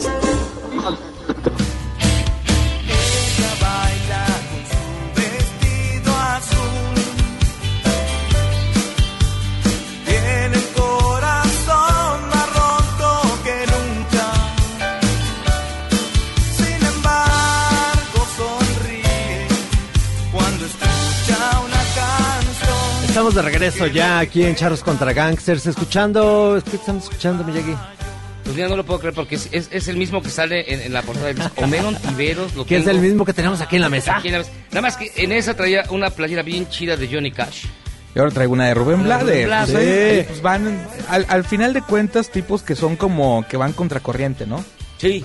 Rubén Blades acaba de estar allá en la Ciudad de México. Con la Big Band, fíjate Sí, que sí. as- no hace mucho escribía un, un texto donde hacía una similitud entre la salsa y el punk. Que por ejemplo el punk tiene su explosión en Nueva York a principios de los 70 en Manhattan y la salsa también. En ese mismo momento, entonces hay referencias que pueden conectar a la salsa con el punk, ¿no? Por ejemplo. Homero Ontiveros, tecladista de inspector y periodista cultural de aquí de Monterrey. Así es, el mismo que viste y calza y el que canta. ¿Y tú no Mm. nos vas a ver feo? No, vea, bueno, yo tengo que ir mucho a la Ciudad de México para empezar. Te digo algo, inspector, eh, la explosión de la carrera de inspector fue en la Ciudad de México, mejor conocida para los que íbamos en aquel entonces como DF. ¿Qué Cuando se hacían los masivos en la UNAM, por ejemplo, ¿no? Entonces este tipo de eventos eh, masivos que dio un movimiento muy importante en México, que creo que no ha habido ningún otro movimiento con esa fuerza como el del ska mexicano, Sí. que se dio a partir de los noventas, ¿no? Claro. Entonces hay muy buena relación con la Ciudad de México. Ahorita que mencionábamos los géneros, fíjate que la, pas- la semana pasada fueron los Wookiees, los Wookiees, eh, eh, los DJs ahí a la cabina. Y fue la única vez que hablar, que escuchamos a alguien hablar bien del reggaetón. O sea, ellos hicieron como toda una, una- bien, o sea, una buena opinión del reggaetón. Podría platicártela, pero no, no, no creo que tengamos tanto tiempo. Pero te voy a decir algo bien simple. El problema no lo tiene el reggaetón. El problema es quién lo está haciendo, quién lo está componiendo como tal y qué tipo de reggaetón se está componiendo, ¿no? Pero el reggaetón como género sería como decir que el rock tiene la culpa. ¿Y cuántos nos hemos desvivido por decir, no, Sí, el rock no tiene claro, la culpa, claro. ¿no? Platicábamos eh, antes de venir aquí y nos, me decías de un movimiento regio de pop.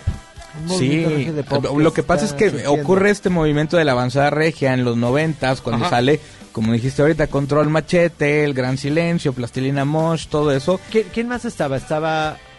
eh, Mira, los primeros que firmaron contrato discográfico con una transnacional en Monterrey, bueno, en este ámbito, eh, fueron El Gran Silencio, Control Machete y Plastilina Mosh. Antes de eso, un grupo de metal ya había firmado también con la transnacional, pero...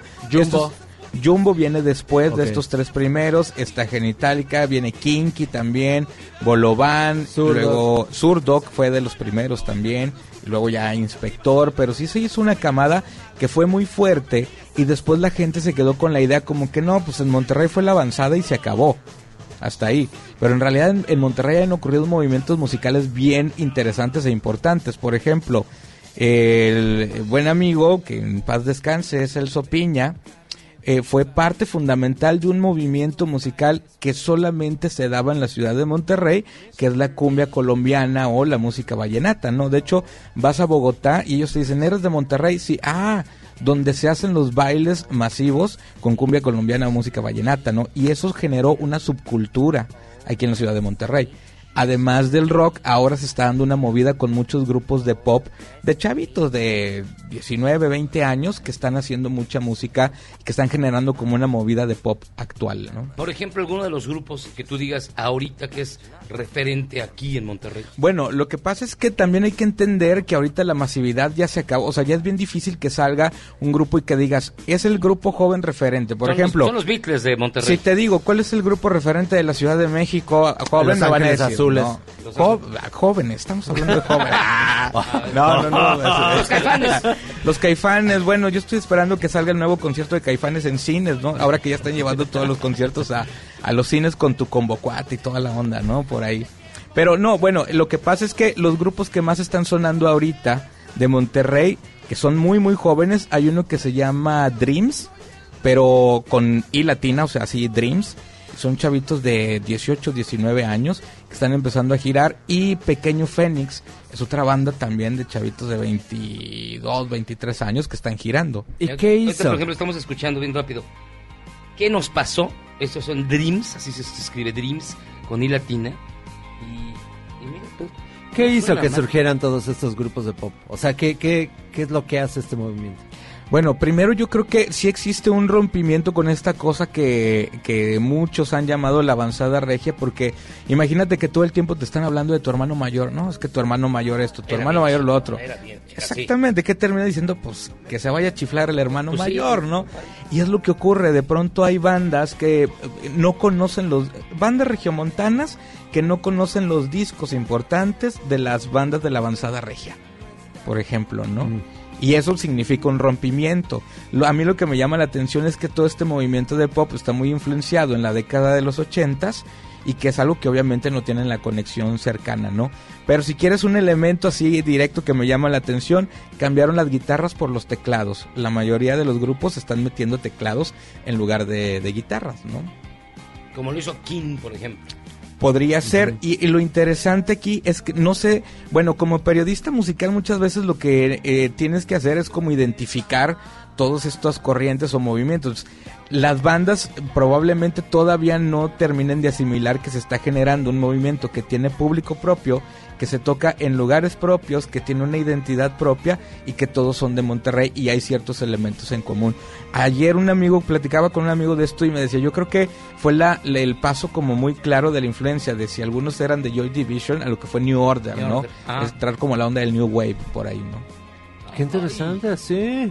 Y- Por y- ejemplo, ah, bueno. ¿Y cuál será, cuál será la, la- la característica, aparte de, de que cambian la guitarra por el sintetizador, de esta, de esta nueva horneada de, de, de- de- de grupos? El, el down tempo. O sea, bueno, esto que estamos escuchando es como un poquito más movido, pero por ejemplo, podemos poner una banda, eh, eh, Era de Oro, que es otra banda también regiomontana que está haciendo mucho ruido ahorita, y tienen un down tempo, es decir, tocan este este pop que de pronto no necesariamente tiene que ser el pop alegre, sino es un pop más nostálgico, de tempos más lentos, donde las canciones incluso hablan un poco de desesperanza, un poco de, de nostalgia, este tipo de cosas, y sobre todo que en muchos de ellos tampoco ya no hay baterías, son cajas de ritmos como tal, ¿no? De hecho, estamos escuchando de Era de Oro, ¿no? que se llama Tantas Cosas. Y son chicos que dependen de. Es que no, que- bueno, dependen de las redes sociales para poder lanzar. O, o se ven aquí en la Todo- escena en cartel, todos no sé, dependemos no ya de sé. las redes sociales. O sea, hoy en día la manera de difundir la música es a través de, la- de las redes sociales, ¿no? Los que tenemos Facebook, pues ya nos dicen rucos, por ejemplo, porque pues, claro. ahora, ahora la onda está en Instagram, por En ejemplo, TikTok. ¿no? Y aquí O sea, viene, aquí viene el chiste de Jairo Calixto. En Facebook apenas se está cayendo el muro de Berlín. Corte. Saludos a Jairo, saludos a Jairo. Oye, tú te sientes. O sea, evidentemente llevas todos los años desde la avanzada regi mucho después. Ajá. O sea, ya te sientes como el papá de los pollitos, como el como el de la generación de, a ver, ahora ahora vamos a hacer No, en realmente lo que sucede es que documentación. a mí me, me gusta estar analizando lo que ocurre musicalmente, no nada más en la ciudad, sino en el país o en, en otros lados. Tengo un, una- un medio digital que se llama lazonasucia.com donde hacemos todo este tipo de análisis de la música, que como músico, como melómano, lo que nos interesa es como regresarle un poco ese labo, ese lugar que debe tener la música en la sociedad. Es decir, oye, la música no nada más es entretenimiento, todo tiene un porqué viene de un lado y tiene consecuencias también. O sea, por ejemplo, ahora con lo que está ocurriendo en Chile, pues a mí me parece sumamente interesante que se agarre una canción como El baile de los que sobran, de los prisioneros de los ochentas, pero que sea una canción que esté reflejando el momento actual de la sociedad chilena, ¿no? La música siempre va acompañando los movimientos sociales, como en un disco que acabo de grabar viene una canción que se llama Hasta Encontrarte, que fue con la que entramos Ajá. ahorita, que eh, esa canción habla del tema de los desaparecidos, que en, en México se tiene un número de más de 40 mil de, los, eh, de las cifras oficiales, pero las organizaciones mencionan que ese número se tiene que multiplicar por 6 por todos los casos que no se conocen. Bueno, ya tenemos una cantidad mayor a la dictadura de Uruguay, de Chile, de Argentina, juntas. O sea, se, lo se supera. De 240 mil personas desaparecidas. Aprox. Y es un problema que existe desde la década de los 70 hasta la actualidad. Claro. Pero seguimos, eh, bueno, hago una canción que sirve para acompañar a las familias que están en la búsqueda y se toma como una especie de himno del movimiento de- por los derechos, ¿no? Si pudieses mencionar otros tres grupos para que la gente que nos escucha empiece a seguirlos, a buscar nuevos referentes musicales, porque pues digamos, en serio, este, no todo este, son los tecolines, amigos, la música ha Claro, avanzado. claro. Este, ¿cuáles serían estos tres Además de escuchar a los tecolinos luego tiene malas, este, malo, al final resulta algo mal siempre. Casi siempre. Casi siempre, sí. Los tecolines casi casi causan disfunción eréctil. Pero bueno, a ver, tres, tres bandas que tú me digas ahorita que podemos seguir de aquí de Monterrey. Eh, me gusta mucho lo que van a ser de diferente generación, Sí, sí, ¿no? sí. Búfalo Blanco, que es una banda indie, eh, digamos de los más eh, grandecitos. Eh, Mississippi Queens, que es otra banda que está haciendo también cosas muy, muy interesantes. Eh, mencionaría Era de Oro, que, es los, que son los que están sonando. Mississippi Queen. No, pero ese es, Es que Mississippi hay Queen, un el otro. Mississippi Queen que es el, el, el artista clásico. ¿no? De los 70 de los 60 pero hay un Mississippi Queens que es regiomontano que acaban de sacar disco no hace mucho. También suenan muy rockeros, pero no eh, son otros. Ahí está. Mississippi Queens. Esos, exacto, Mississippi Queens. Esto se llama Conversaciones. Exactamente. Sí Mississippi suenan Queens. muchísimo con teclados, suena muchísimo a los 2000 ya. Exacto, han estado cambiando las guitarras mucho por los Ujú. teclados, ¿no? La Suena forma de usarlas. Como a Beach House, suena como, como estos grupos dos, 2000, 2010. Sí, un poco más guitarrero de pronto, Ah, por ejemplo. claro. Pero ahí ya la mezcla de los teclados, ¿no? Esta cosa medio esquizofrénica. Sí, sí, sí, me dice que soy sí. Exacto. Suena súper bien. Son de esas, te digo que sí hay un montón de música y luego dicen, no, es que en Monterrey pues no, no hay mucho, no, sí hay, la cosa es buscarle, Buscarle. ¿no? Un poco, pero sí. ¿Y tú crees que, por ejemplo, ya para terminar, eh, estos grupos no estén bus están buscando o no expandirse al centro, están buscando o ya eh, No, mira, es por, eh, que no importa. pues? por lo que he sabido, porque te digo, me, me gusta como estar al- eh, cerca de las bandas y todo eso, todos lo intentan, pero ahorita es increíblemente difícil moverte, o al menos de la manera tradicional de cómo llegar, por ejemplo, Claro. a- al centro, ¿no? Cómo llegar a la capital, cómo llegar a Guadalajara. ¿Por qué? Porque ahora compites, por las redes sociales compites no con 10 o con 20, con infinidad de cantidad de propuestas musicales. Entonces muchas veces, por ejemplo, como decías Miyagi, oye, suena bastante interesante.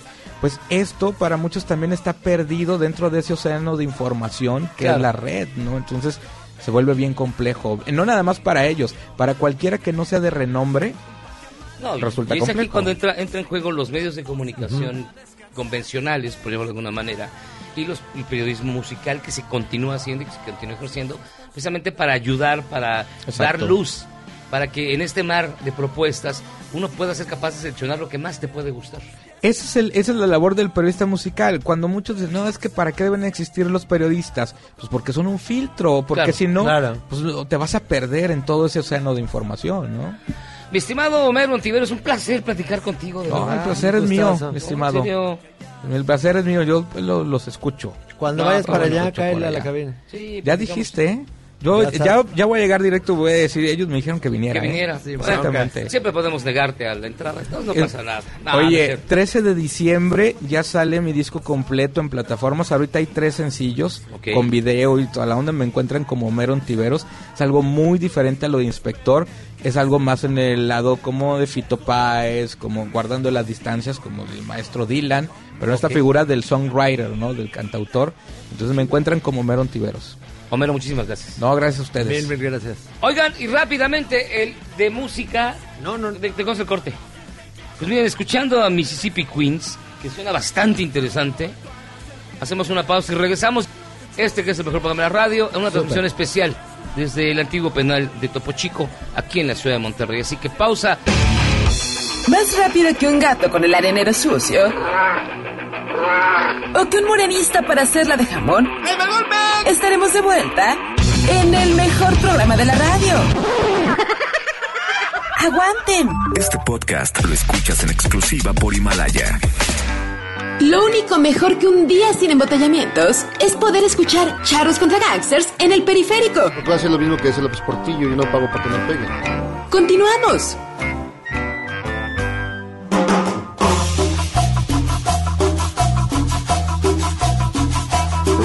Recomendar también lo que es el jarabe de ajolote para la tos, tos asmática, errática, tos de frío, tos de humedad, señora, señor.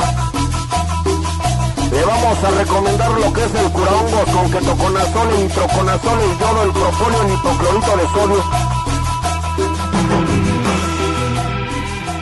Estamos de vuelta, chavos, contra gangsters. Estamos escuchando. Ahorita digo que estamos escuchando porque la canción, particularmente a mí me gusta muchísimo. Pero miren, tenemos en la línea telefónica a Yuri Gabriel Beltrán Miranda, quien es consejero electoral.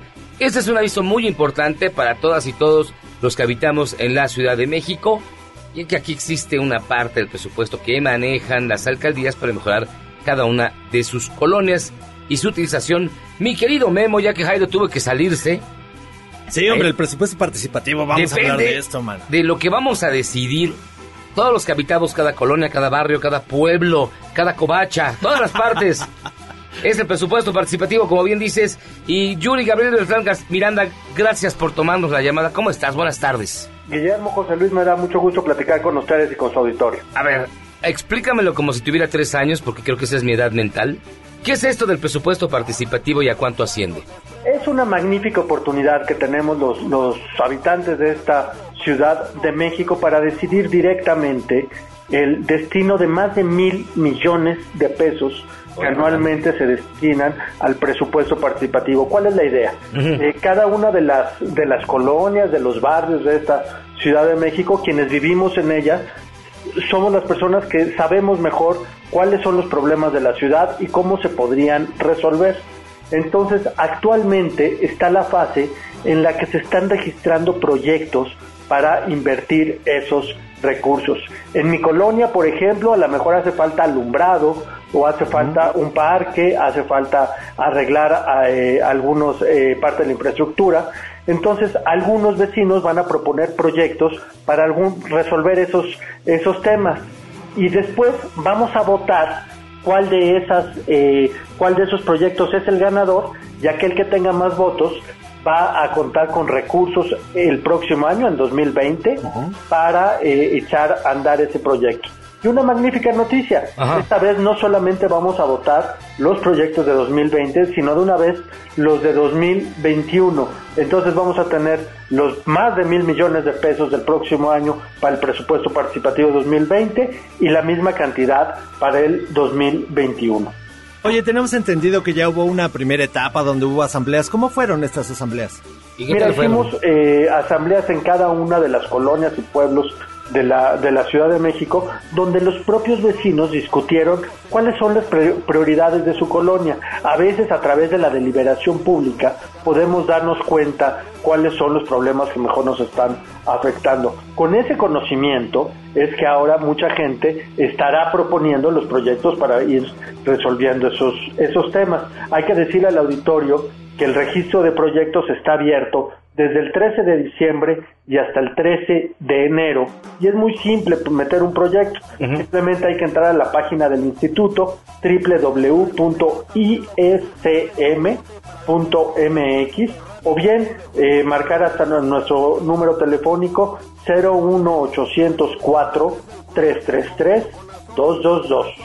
Oye, entonces, eh, Yuri Gabriel Beltrán Miranda, consejero electoral, nos comentas que desde el 13 de diciembre y hasta el 13 de enero, este, yo por ejemplo quiero, quiero enchular mi colonia, vivo en la Condesa, con más güeras, con más rusas, este, ¿lo puedo meter yo al presupuesto de participación?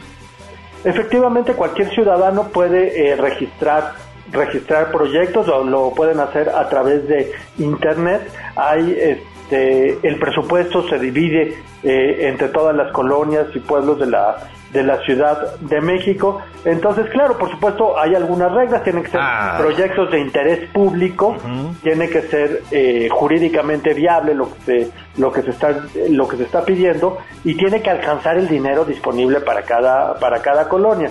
Es decir, eh, yo no puedo pedir algo que cueste mucho más del dinero disponible para, para mi colonia. Por cierto, eh, los primeros días de enero vamos a, a publicar en la página que, que mencioné, www.ism.mx, exactamente el monto disponible para cada una de las colonias de la Ciudad de México, eh, que se va a distribuir de acuerdo a un, a un criterio de proporcionalidad, es decir, tendrán más recursos aquellas colonias que tengan más necesidades. Pero no le puedes decir a Miyagi que, que meta más güeras en la condesa porque pues ya hay demasiadas, ¿no?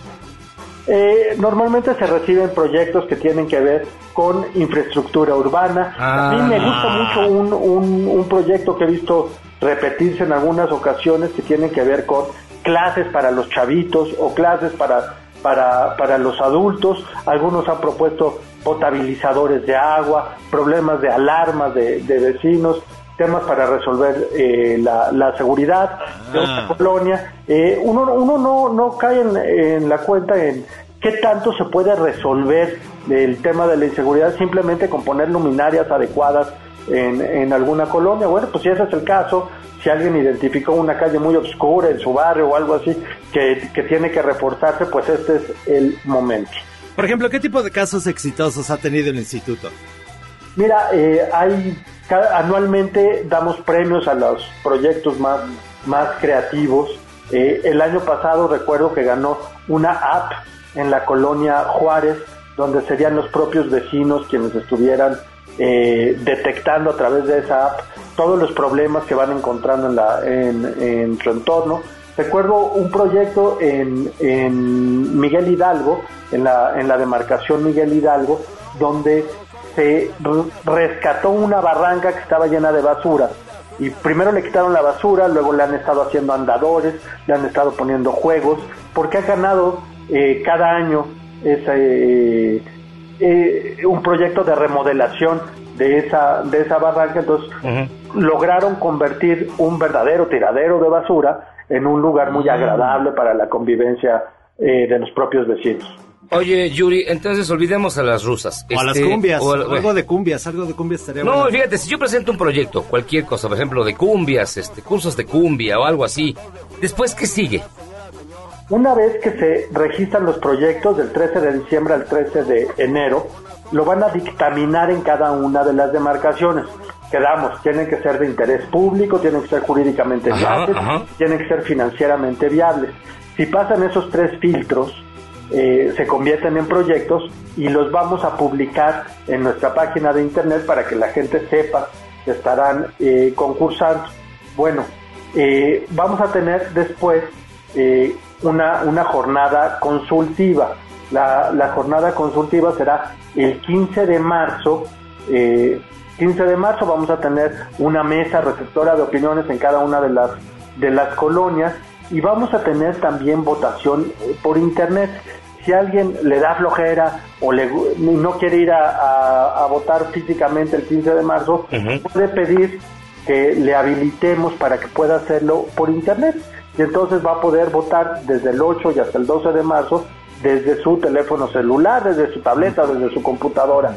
Y con eso esta ciudad pues sigue innovando, sigue ofreciendo este, respuestas más ágiles para eh, la emisión del sufragio y además son opciones muy seguras.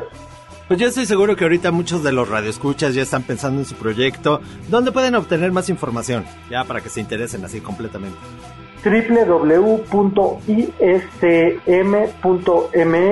en el teléfono 01804 333 222 o en cualquiera de nuestras 33 oficinas del Instituto Electoral de la Ciudad de México en toda la ciudad. Pues Yuri Gabriel Beltrán Miranda, consejero electoral, te agradecemos muchísimo tomarnos la llamada y platicar sobre el presupuesto participativo porque sin duda es de enorme importancia para que todas y todos los capitalinos, los chilangos, nos involucremos en mejorar no solamente nuestra colonia, nuestra casa, nuestra covacha, sino todo el entorno capitalino. Efectivamente, eh, este tipo de oportunidades nos quitan la sensación de que no, eh, no tenemos que hacer cosas por nuestra ci- por nuestra ciudad y este tipo de oportunidades si las aprovechamos bien podemos perfectamente ir resolviendo los los problemas más más urgentes para, para esta capital. Pues Yuri Gabriel Beltrán, muchísimas gracias por estar con nosotros, ¿eh? Y te voy a mandar mi propuesta, no va a ser de, de rusas en la Condesa, sino algo un poco más viable, este, y, y había y nos dices. Les mando un abrazo. Dale, muchísimas gracias. Yuri Gabriel Beltrán Miranda, consejero electoral, el presupuesto participativo de la Ciudad de México, y es una lana, así que le, le invitamos a que consulte todas las bases en la página y del link que ya nos dio nuestro buen amigo. Para que participen ahí, enchulen su colonia. Para que hagan bonita. No sean badulaques. Oigan, vamos a hacer una pausa y vamos a regresar. Tenemos más, mucho más. Sé que todo el mundo está de vacaciones, yo también. Así que pausa, vamos y venimos. Esto es Charros contra Gangsters.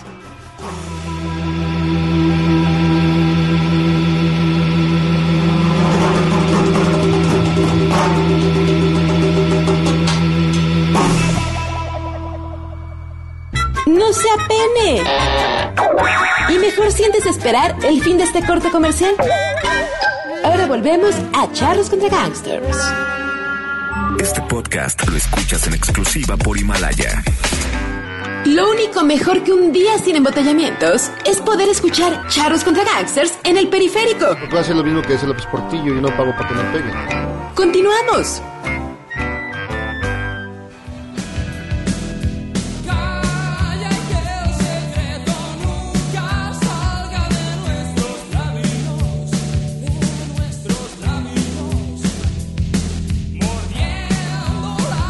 Estamos de vuelta, Charros contra Gangsters, escuchando a Danza Invisible.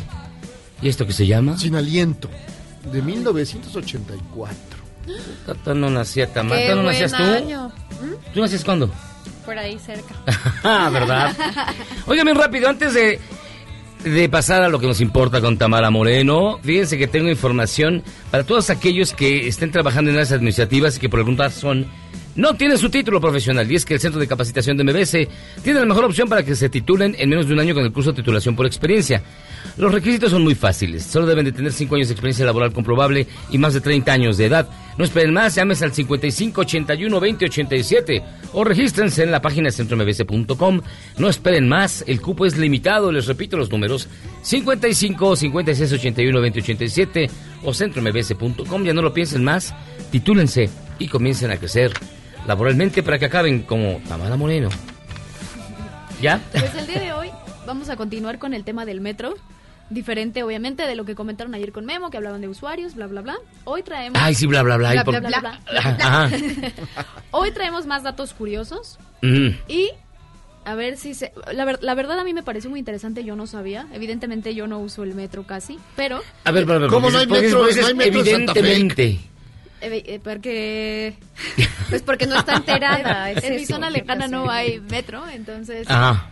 Yo no sabía que en casi todas las estaciones hay algo, hay alguna modalidad, sea una galería, sea un pasaje, sea, entonces piensen, piensen, piensen de cuál se acuerdan o cuál transitan frecuentemente. Y les parece si después de la cápsula discutimos esos datos curiosos del metro. Va.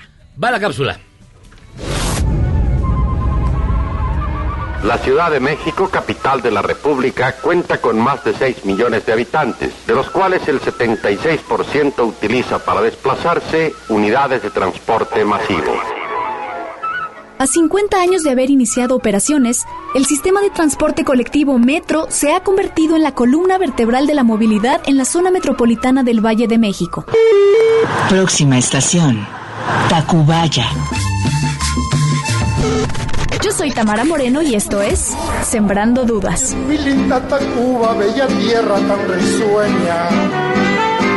Ya me voy de tu legaria, tu marina, tu pensil. El gigante naranja puede que no sea de los mejores que hay en el mundo, que se sature a diario y que despida un olor bastante desagradable, pero nos ha sacado del apuro en un sinfín de ocasiones, ya sea para ir al trabajo, para no invertir dinero y esfuerzo conduciendo un automóvil o para llegar a un lugar complicado en todos los sentidos. El 19 de junio de 1967 inició la construcción de la primera línea del metro, pero no fue sino hasta el 4 de septiembre de 1969 que el entonces presidente de México, Gustavo Díaz Ordaz, y Alfonso Corona del Rosal, regente del entonces Distrito Federal, inauguraron el servicio de la línea 1 entre las estaciones Chapultepec y Zaragoza. Para algunos, este es el primer contacto con un tren urbano que corre por debajo de sus calles. Para otros, estos viajes representan sin duda una aventura de consideración.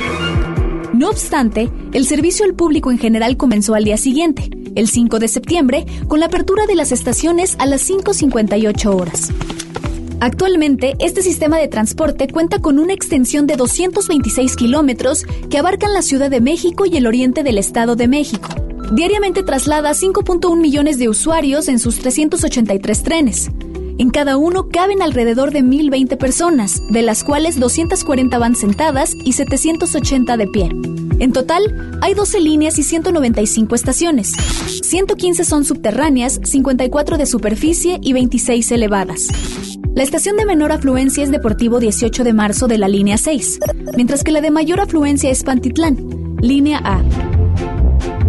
Barranca del Muerto, Culhuacán, Zócalo, Lavador, Mal, Jamaica, Merced. Hospital 20 de noviembre, Solallende, Cuitláhuac y Ecatepec. En 1969, el boleto no tenía un solo precio, sino dos. Si se compraba suelto, costaba un peso con 20 centavos, pero si se compraba en planilla de cinco boletos, costaban un peso cada uno. Mi nombre es Guadalupe Higinio Prado Jiménez, conductor de línea 1, con 40 años de servicio en el metro. Cuando se inició, eh, pues realmente el metro era anteriormente para la gente de clase media alta, porque te costaba un peso y el camión te costaba 30 centavos. Entonces la clase media alta era la que lo ocupaba.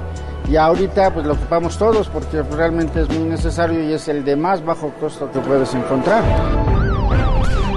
Por otro lado, las estaciones con mayor incidencia de delitos son Juárez, Valderas, Salto del Agua, San Juan de Letrán, Bellas Artes e Hidalgo, mientras que la estación Buenavista es la que menos ilícitos registra. Otro dato que no debe pasar desapercibido es que muchas estaciones cuentan con exposiciones culturales temporales y permanentes. Incluso hay un túnel de la ciencia en el metro La Raza. También está el Museo de la Radio en la estación Parque de los Venados de la línea 12 y las escaleras de la estación de Polanco se habilitaron como una serie de teclas de un piano gigante. ¿Y tú? ¿Sabes alguna otra curiosidad sobre este sistema de transporte masivo? Escríbeme en Twitter, arroba Tamara Moreno S. Pino Suárez, tu estación, del metro es mi prisión. Chale. No, muchas Roqueando. cosas. eh, Evidentemente yo nunca me subo al metro, como dice. Es una gran frase de Tamara Moreno. ¿Qué es el metro? ¿Qué es el metro? Primero me- que me lo expliquen. Hoy hubo un, en el Metro Insurgentes hubo una celebración por los 50 años del, eh, del metro y el Tri apareció cantando la clásica del Metro Valderas. Mm. Era la, era la- era la obvia. Pero bueno, vamos a hablar por estaciones, qué hay en cada una, ¿no? Porque, pues, a ver, por ejemplo, lo, lo que me pasó es consultándole a, a- a la gente que sí usa este transporte, muchos no se han subido. O sea, sí, sí se Que No, yo pero al metro yo- nunca. No, pero la voy a defender. Es que por donde ella vive no hay metro. Exacto. No, pues sí. Entonces, bueno, no lo usa mucho por eso. No hay no hay Y, no, y, y- y la mayoría de la gente solo usa, es decir, no conoce muchas líneas, solo, solo la que necesita todos los días. Entonces, A ver, venga. Está padre saber así. Por ejemplo, el metro auditorio, que es la línea 7, sentirás, si, si te vas por ahí, sentirás que estás viajando a Londres, porque están los teléfonos rojos, está eh, las, las, letra, eh, las letras, eh, hay cabinas como las del teléfono y hay letras de los Beatles y de los Rolling Stones. Y de hecho está ahí el marquito de Instagram para que te tomes la selfie y la subas. ¿Igual y igual que el de Londres? No sé, no he ido a Londres, entonces. Yo creo que no, la verdad. Luego también el metro Copilco, que va de universidad, el que va de lo que va de Universidad de Indios Verdes. Ahí está un mural que se llama El perfil del tiempo. Y eh, salen personalidades como Hernán Cortés, Cuauhtémoc, Diego Rivera. Y la verdad se ve muy, muy padre porque es de los dos lados y está cubierta la, la pared de los dos lados. Entonces está súper padre. Luego, en el Metro El Rosario, que no sabían, que es el centro de transferencia canina. Ahí dan atención veterinaria y buscan hogar a perros que no tienen. ¿En serio? Ajá. ¿En el Rosario? En el Rosario. Ah, mira qué buena onda. Luego tenemos en Miscua, que es el Museo del Metro, básicamente si quieren sus artículos del metro. Nosotros ahí pensábamos que Memo había hecho su playera, había comprado su playera. que ¿De traía Tururú? ahí, La de Tururú. Y ahí hay todo tipo de artículos. Entonces, pues, y bueno, y obviamente te muestran la historia del metro y todo eso. Luego también está el Metro Zapata, que ahí hay una sala de cine en el transborde entre la línea 3 y la 12. ¿En Ahí- serio? ahí- En el transborde, cuando vas hacia la línea Sí. dorada, ahí está. Yo diría, Tamara, yo no uso el metro. Pero además en esa estación hay el Museo de la Caricatura. También hay caricatur todo- eh, retratos de todos los caricaturistas, autorretratos. Hay momentos de los de los agachados, los más famosos. A mí me encanta De- que es la del de- Zócalo y un montón de librerías. ¿Cómo Ah, se llama esos pasajes? aquí El está. pasaje... Pasaje Zócalo Pino Suárez. En el de Pino. Suárez está el pasaje y ahí venden un montón de libros y cada inicio de ciclo escolar se atasca porque toda la gente va a comprar ahí sus libros. Está el Museo de la, bueno, el Museo de la Radio. Está el Museo de la Radio. Y bueno, el lo que inauguraron ayer fue que eh, la primera galería de arte en, en uno de los pasillos de Bellas Artes y súper colorido, todo el mundo tomándose su selfie. Eh, ¿qué mira, más? qué Bueno, la, la de la bonito. sala de cine del Metro Zapata, puedes proyectar lo que sea, tienes que hablar con la gente ahí, puedes proyectar. El único requisito es que no puedes comer ahí adentro. Y hay también... ah, ¿Puedes sacar porno? Puedes pedir matrimonio en la sala del cine del metro y... No, ahí sí no. Los miércoles, un, martes o miércoles hay una tocada dentro de esa estación, porque es gigantesca. Entonces, hay un momento en que está una banda tocando de todo tipo, rock, eh, Qué padre. menos reggaetón, creo que sí les tienen prohibido, lo cual Y en el de. División del Norte hay un karaoke. Ah, sí, cierto, Y entonces ahí vas y cantas tu rolita, te subes a un... un- Ay, un qué bonito. Qué padre. Muchas gracias, Tamara Moreno, como siempre. ¿Dónde, dónde te puede encontrar la gente? En arroba Tamara Moreno S. Muy bien. Pues muchísimas gracias. Y eh, por último, el Metro Bebé. El Metro Bebé sirve para que los trabajadores se Ah, el desplacen. Metro Bebé, sí, el, el Metro Bebé. Un, Sí, lindo. pequeño- Se desplacen para arreglar los problemas, pero está increíble. El Metro Bebé. Ay, qué bonito. Bueno, hasta aquí llegamos a Charlos contra Gangsters. Gracias, mi querida Gabriela Sass. Pues un beso para todos, miren los animalitos y mucha suerte para la pareja de tenistas colombianos que juegan mañana en el Ah, US Open. son muy buenos, son muy buenos. Gracias, Tamara Moreno. Hasta aquí llegamos a Charlos contra Gangsters. Que tengan ustedes muy buena noche. Yo soy José Luis Guzmán. Cuídense mucho. Ahí se ven. Vámonos. En tiempos de cambio, solo los mejores seguimos a flote. Luego del corte, te contamos el secreto de los seis años de Charros contra Gangsters. Este podcast lo escuchas en exclusiva por Himalaya. Si aún no lo haces, descarga la app para que no te pierdas ningún capítulo. Himalaya.com